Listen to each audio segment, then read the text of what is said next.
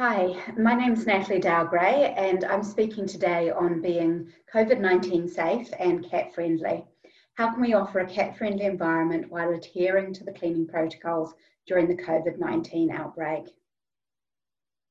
We are fortunate that COVID-19 is an enveloped virus and as such is relatively easy to kill using the common disinfectants that we have available to us in the veterinary clinics. This means that different cleaning protocols are not required However, veterinary clinics do need to be increasing the frequency of cleaning, especially between animals. For additional information on cleaning and disinfectants, I'd advise you to review the RCVS Knowledge COVID-19 resources. Cats can catch COVID-19 from people and can transmit it to other cats under experimental conditions, but to date, no cat-human transmission has been shown. Again, for further information on this topic, please refer to the RCVS Knowledge COVID-19 resources. There is very little evidence on how to be cat friendly under the current circumstances, but using resources and information that has been produced for shelter cats is a good place to start. A good shelter operates under the high biosecurity levels that we are currently having to practice in the clinic.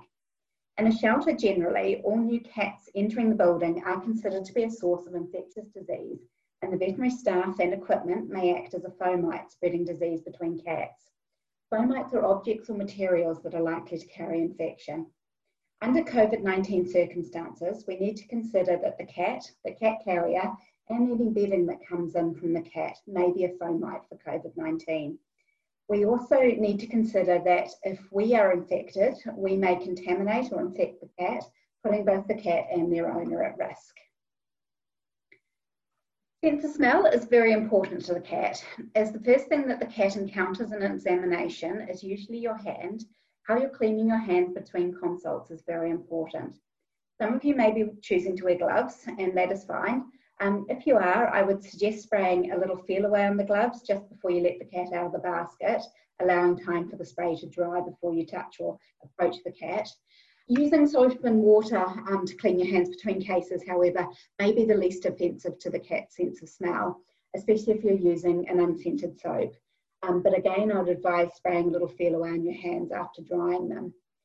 Alcohol sand, hand sanitizers are very convenient, especially if you're having to leave and re-enter the consult room during the examination. Firstly, try to avoid this and have everything that you're likely to need in with you um, for that cat's examination. However, if you do use a, an alcohol-based hand sanitizer, try and make sure your hands are dry before approaching the cat, as they do find the smell of these very offensive. Between cases, always clean the table and any equipment that you've used. Try and use a scent-free disinfectant and consider spraying the table with a little bit of Feliway or some pet remedy after it has been cleaned. I personally like to use a towel on the table. Um, under the current conditions, these are bagged at the end of the consult and then we then place them directly into the washing machine at the end of the consulting session. You may choose to ask the owner to put a clean towel um, either in a bag or in the cat carrier. This has the advantage of um, going back to the owner with the cat and not having to be washed in the clinic. However, you do have to keep in mind that this may be a fomite, um, but no more so than the cat itself or the basket. And just having awareness of this will help you to mitigate this risk. For shy cats, it's really important that they have a place to hide. Using their own basket, if they have one where the top can be removed, is really useful. Um, and a lot of the examination can be performed with the cat sitting in the basket. Or again, using a towel um, can be really useful. Cats Protection um, has something called the Feline Fort, which can be used in the consult room um, on the table uh, to give the cat a place to hide. And this has been manufactured to allow cleaning with disinfectant between cats um, and it's available through their website. Some cats are going to require hospitalisation for the day um, or for overnight, and the same considerations around um, cleaning your hands between patients needs to be taken with hospitalised cats as well. For hospitalised cats, um, they will need a hiding place. For day patients, you could consider leaving the cat's basket in the kennel as, um, as their hiding place.